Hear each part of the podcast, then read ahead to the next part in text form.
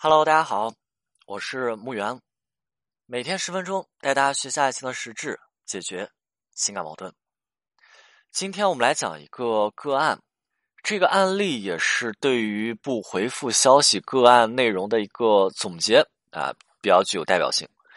就是现在呢，有一位女生啊，我之前讲过这个内容哈，就是她大年三十的时候，她就去找自己的这个挽回对象啊。然后找去去找对方，也不是说跟人说说这个过年聊聊过年的事情，他去聊这个自己工作的问题，对吧？我我有这个这个事情，我要去请教你，我我们必须定下一个时间聊一聊，对吧？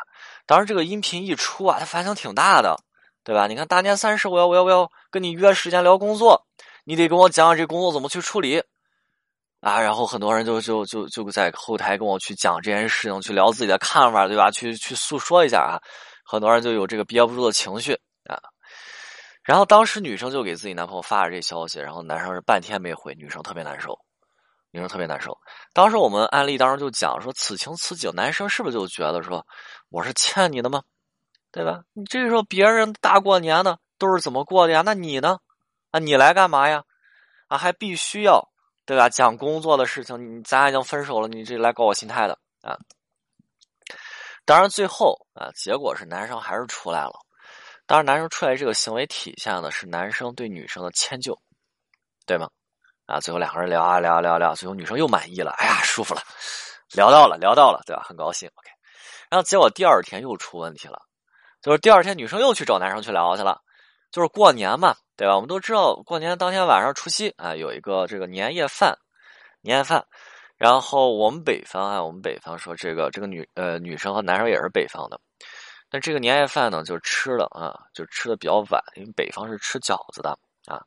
呃，对，北方跟南方还不太一样，南方不太吃饺子，北方吃饺子啊。年夜饭晚上是比较晚的吃饺子，还有个守岁啊。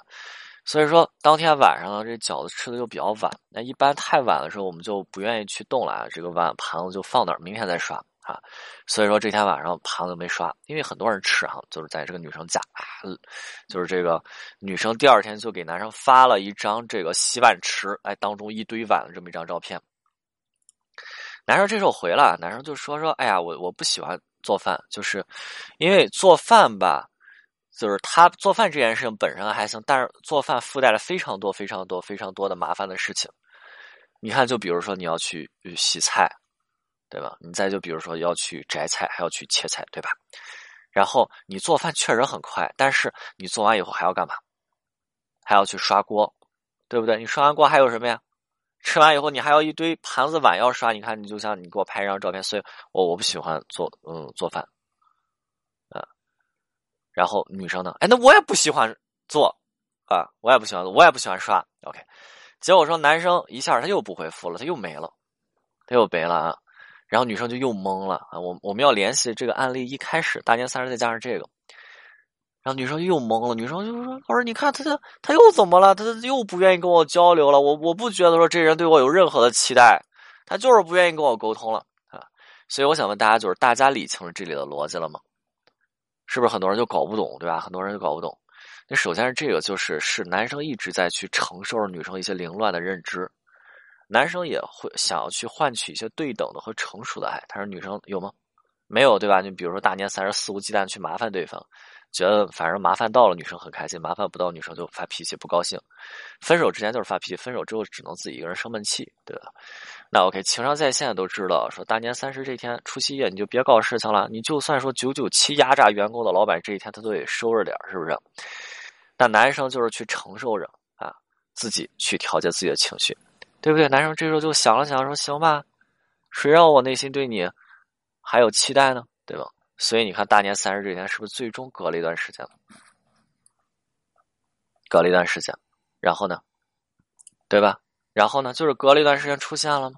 出现了，然后陪着女生去聊一聊他那些问题，他的那些破事儿，他的那些故意，好像没话找话的事情一样。但是也恰恰是这份期待啊。”是不是导致了第二天两个人沟通当中的问题啊？那问大家一个问题啊，就是两个人相处，如果说对方不喜欢做饭，你也不喜欢做饭，怎么办？很多人就说啊，老师还不简单？我们出去吃。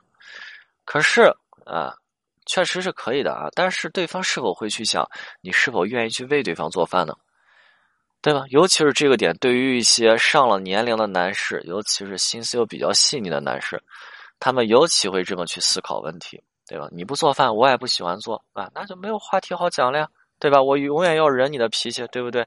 我永远要承受你这些东西，所以我是活该承受的吗？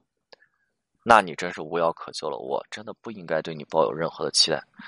当然，有的女生也问我说：“老师啊，这样子的男人好小心眼儿，他好像一个小姑娘一样。”是心理学当中，我们去讲说，男生内心会有女性化的一面，当然女生内心也会有男性化的一面。这个东西就叫做阿尼玛和阿尼姆斯。阿尼玛是男性角色当中女性的一面，而阿尼姆斯是女性角色当中男性的一面。所以你看，我们刚刚去讲的这个案例，它其中的问题就是性别角色在面对这些问题的时候，它颠倒了。本来应该大大咧咧的男生在这儿，反而说细致的去抠细节，委屈的像一个小姑娘；而本身应该是细腻细致的女生，在这儿呢，又是偏执又是自我的，又是大大咧咧的，像一个爷们儿一样，思维粗糙，对吗？OK，今天内容就到这里，我们下次再见。